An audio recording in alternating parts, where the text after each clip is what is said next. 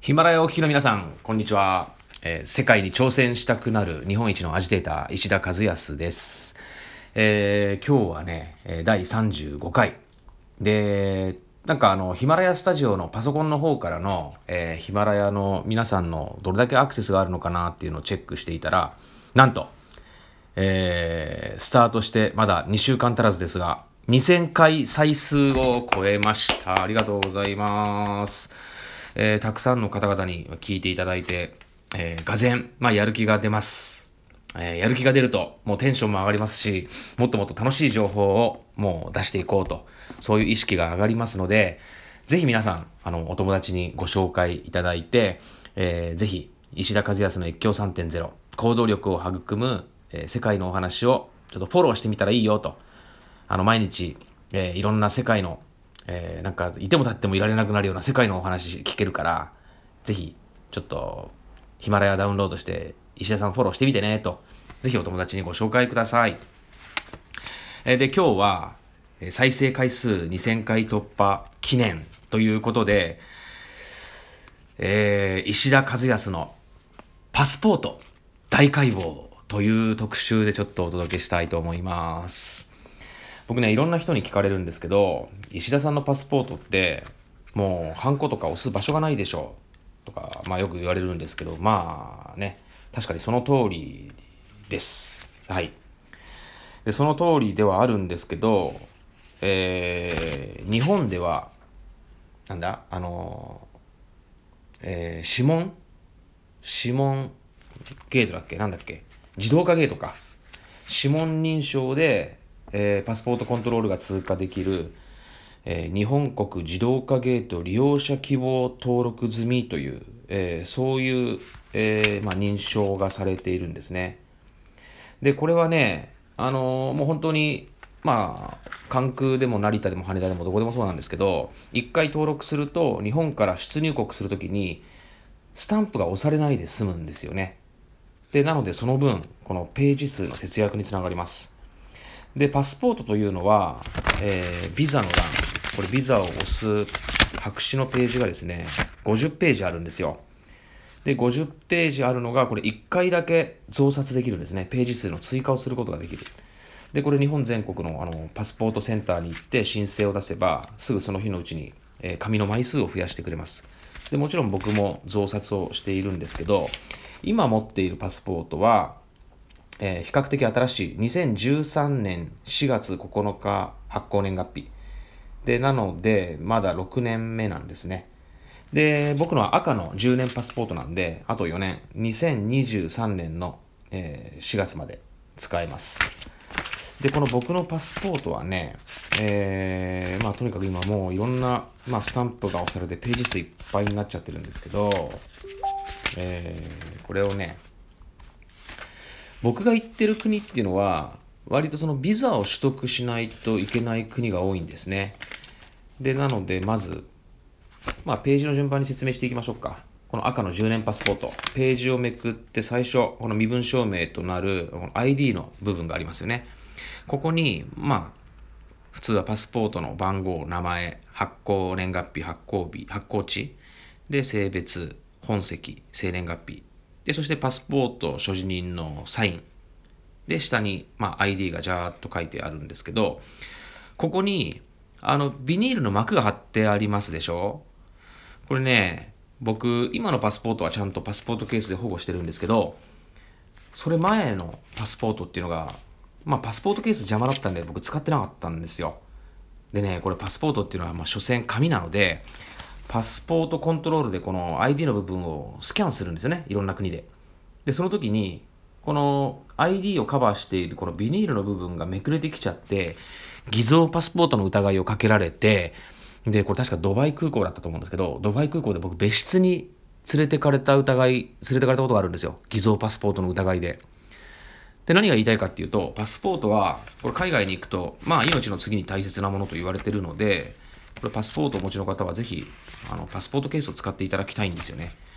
えパスポートがこれ汚れたり破けたり、このビニール剥がれてきちゃうと、もう本当に出入国でものすごい時間かかって手間取る、手間を取ってしまうどころか、本当偽造パスポートの疑いかけられてしまうと、ちょっとめんどくさいことになるんで、警察官とかいっぱい出てきてね、もう大変なことになるんで、僕もそんな経験をしてるので、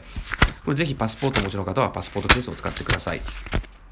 で、僕のパスポートはね、これまあとにかくハンコの数いっぱい押されてますけど、まあ、UAE、アゼルバイジャン、中国がバーッと見た感じ多いですね。で、パスポート、これあの、ビザを取らなきゃいけない国っていうのは、もうパスポート丸々1ページ、ないしは丸々2ページをこれ消費してしまうんですね。で、まあ、めくってみて、まず出てきたの、ナイジェリア。懐かしいな、これ。フェデラル・リパブリック・オブ・ナイジェリア。ナイジェリアのビザですね、エントリービザ。えー、金額がこれ4000円。2013年の7月12日、ナイジェリアに行きました。金額が4000円ですって。ナイジェリアに入国するのに、ビザを取るだけで4000円かかるんですね。懐かしいな。んで、まあ本当 UAE、中国とか、あとスーダンだ。スーダンのビザ。ビザタイプ A というのが出てきて、これ、まあスーダンのエントリービザなんですけど、スーダンがね、これまさに丸々2ページ使っちゃうんですよ。1ページがもうビザ丸々ポーンとシールが貼られて終了。で、もう1ページね、これスーダンに入国すると、スーダンの警察署にパスポート登録をしなくちゃいけないんですね。で、そのパスポート登録っていうのは、まあ、警察署に自分で行ってもいいんですけど、これ基本、そのホテルのレセプションがその手続きを代行してくれるんで、お金を払えば。で、今度、警察のパスポートの認証スタンプみたいな、そのシールが、まあ、押されて、手書きで、なんかガチャガチャガチャってなんか何かが書いてあるんですけど、で、これでまた1ページ使うんですよ。で、この2ページに、まあ、スーダンの出入国でスタンプが押されて、ぐちゃぐちゃの状態で丸々2ページを使うと。で、この6年間に僕はスーダン3回行ってるんで、その、もうスーダンビザで2ページ消化しているのが3回分、計6ページはもうスーダンで使い切っちゃってるというね。で、さらにめくっていくと、そう、アゼルバイジャンビザ。これ、アゼルバイジャンのビザが、まあ、とにかく僕たくさんありますね。ここ何年かでアゼルバイジャンも何回も行ったり来たりしてるんで、アゼルバイジャンのエントリービザがあります。で、アゼルバイジャンも、これ入国のアゼルバイジャンビザで、パスポートのページ1枚使うんですけど、シングルビザ。シングルビザっていうのはあれですね、1回入国のビザ。1回だけ入国ができるビザ。っていうのが何枚かあって、僕ね、マルチプルビザっていうのを1回大使館に勧められて取ったんですよ。石田さん、アゼルバイジャンに行く回数が多いから、マルチプルを取った方がいいと。で、出てきた。マルチプル。マルチプルっていうのは、これ発行した日から1年間、もう何十回でも出入国が可能という、もうビザをその都度発行する必要がなくなっちゃうビザなんですね。で、アゼルバイジャンっていうのはね、あの、すごいんです。これ、今、ナイジェリアが4000円とか言ってきたけど、大体の国でビザ発行するのに数千円お金かかるんですよ。アゼルバイジャンだけは、世界で唯一日本人だけがビザ無料なんですね。これ普通はね、アゼルバイジャンのバクーの空港に到着して、アライバルビザ、その空港の到着ビザという形で飛行機降りてからビザカウンターに並んで、で、まあどこの国の人もみんな2000円とか3000円ぐらいのお金を払って、そのビザのシールをパスポートに貼ってもらうんですね、普通は。で、同じように日本人も並ぶんですけど、日本人だけ料金表を見るとフリーって書いてあるの。世界で唯一ですよ。日本人だけ無料。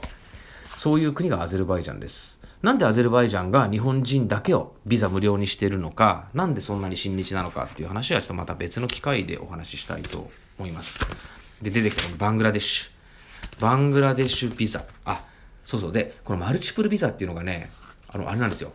この、日本人で一体何人発行してるんですか？つってアゼルバイジャンの大使に聞いたら、いや、日本人石田さんだけですよと。僕だけがマルチプルビザっていうのをこの時取ったんですね。日本で唯一。で、アゼルバイジャンに続いてバングラデシュのビザが2枚ぐらいあるな。うん。で、まあエジプトでしょ？ああ、もうすごい。ページいっぱい。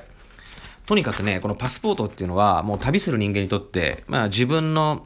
なんだろう、このスタンプラリーでもあるし、この生きてきた、なんか証、足跡っていうような、まあそういう思い出がやっぱり詰まってるんですよね。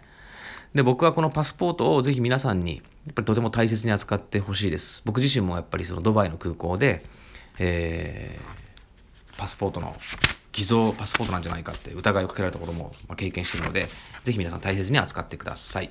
えー、今日はこの辺りで失礼したいと思います。パスポートを皆さん大切にしよう。ありがとうございました。